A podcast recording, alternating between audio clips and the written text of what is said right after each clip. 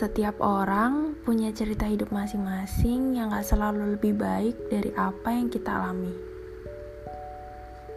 Ada beberapa orang yang ngalamin peristiwa lebih buruk dari kita, dan mereka lebih kuat dari kita. Tapi emang bener sih, setiap orang punya cerita survive-nya masing-masing. Pasti. Tapi ada hal yang lebih pasti lagi. Iya, Tuhan udah nakar dan ngatur semua itu sesuai dengan kemampuan kita masing-masing. Aku tahu yang kamu jalani pasti gak mudah. Untuk kamu di posisi yang sekarang ini dan udah ngelewatin itu semua, Terus kamu bertahan sampai sekarang. Kamu keren banget.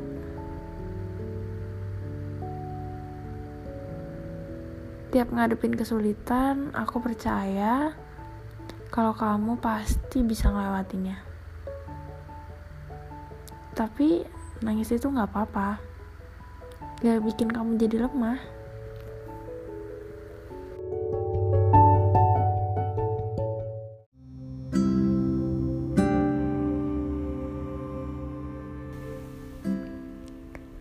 Dulu kita sedekat hari Minggu ke Senin, sekarang sejauh Senin ke Minggu. Dipikir-pikir, kalimat yang seliwar-seliwar di timeline Twitterku rasanya ada benernya juga. Iya, semua akan lost kontak pada waktunya. Sedih sih kalau lagi nostalgia ngeliat foto-foto lama, ngeliat foto seru-seruan bareng orang yang rasanya dulu deket banget. Tapi sekarang cuma jadi penonton story. Saling replay pun enggak. Enggak enggak musuhan. Cuma ya udah nggak komunikasi aja. Selain emang posisinya berjauhan kita juga punya kesibukan masing-masing.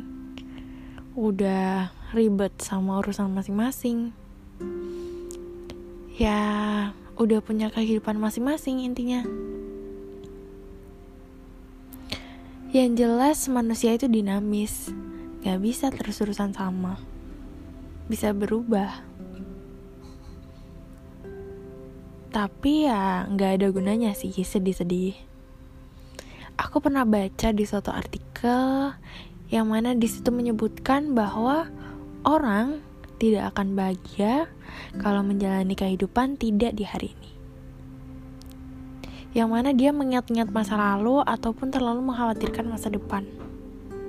Karena kunci bahagia adalah menjalani hidup di hari ini, menikmati hidup di hari ini, bahagia di hari ini, bahagia di masa sekarang ini. Jadi intinya Jangan terlalu mengingat masa lalu, jangan pula terlalu mengkhawatirkan masa depan. Karena hidup ini cuma sekali. Jadi ya, bahagia-bahagiain dong hidup kamu.